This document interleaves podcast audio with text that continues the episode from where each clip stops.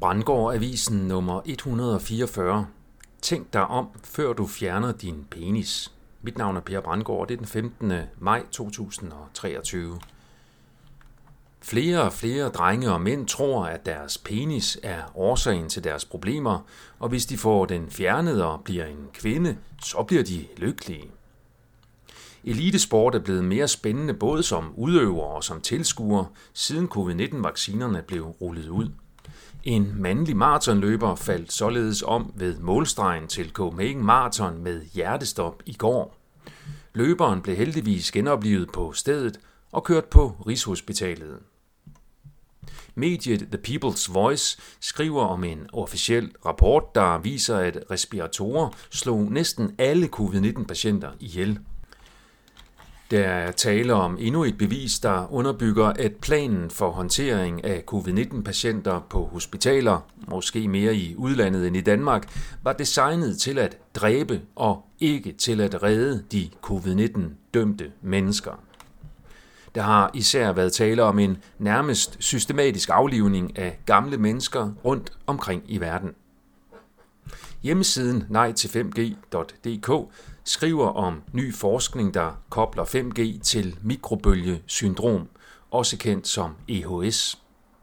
Jeg har tidligere afdækket det katastrofale fravær af videnskabelig dokumentation for, at 5G er sundhedsmæssigt sikkert for mennesker. Det er desuden påfaldende, at 5G blev rullet ud omtrent samtidig med det nye designer coronavirus, kendt som SARS-CoV-2, ligesom vaccinerne blev lanceret på samme måde som 5G via statsdekret uden videnskabelig dokumentation for, at de gør mere gavn end skade. Det tyder på, at telekommunikations- og vaccineproducentbrancherne har større politisk magt end den efterhånden nærmest ikke eksisterende sundhedsbranche.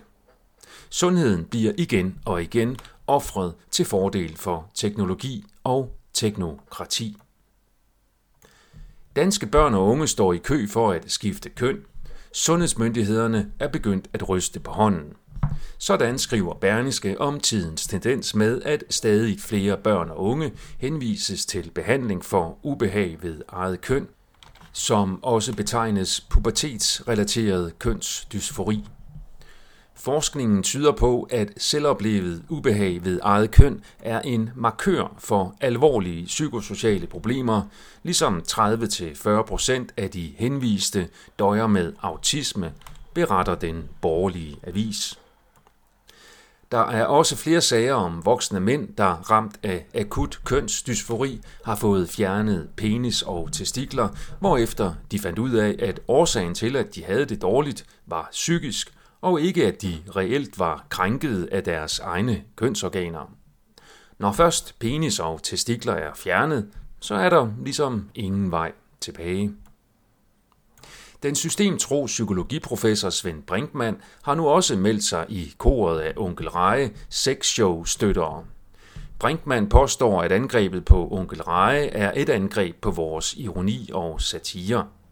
Tja, jeg mener, at det forholder sig omvendt. Vores ironi og satire bliver anvendt til at angribe vores børn, kultur og moral. Der tegner sig et mønster af, at dem, der bakker op om Onkel Reje sexshowet, er finansieret af den samme kilde, der producerer det omdiskuterede børnesexshow, så støtterne føler sig måske forpligtet til at støtte op om deres arbejds, magt og berømmelsesgiver.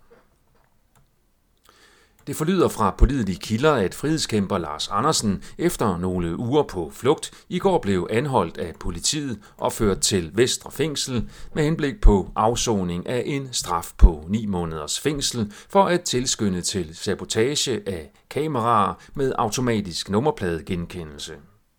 Lars Andersen er tidligere politimand. Han sagde op, da han syntes, at politiet brugte for mange ressourcer på at bekæmpe person ufarlig kriminalitet, såsom salg af cannabis.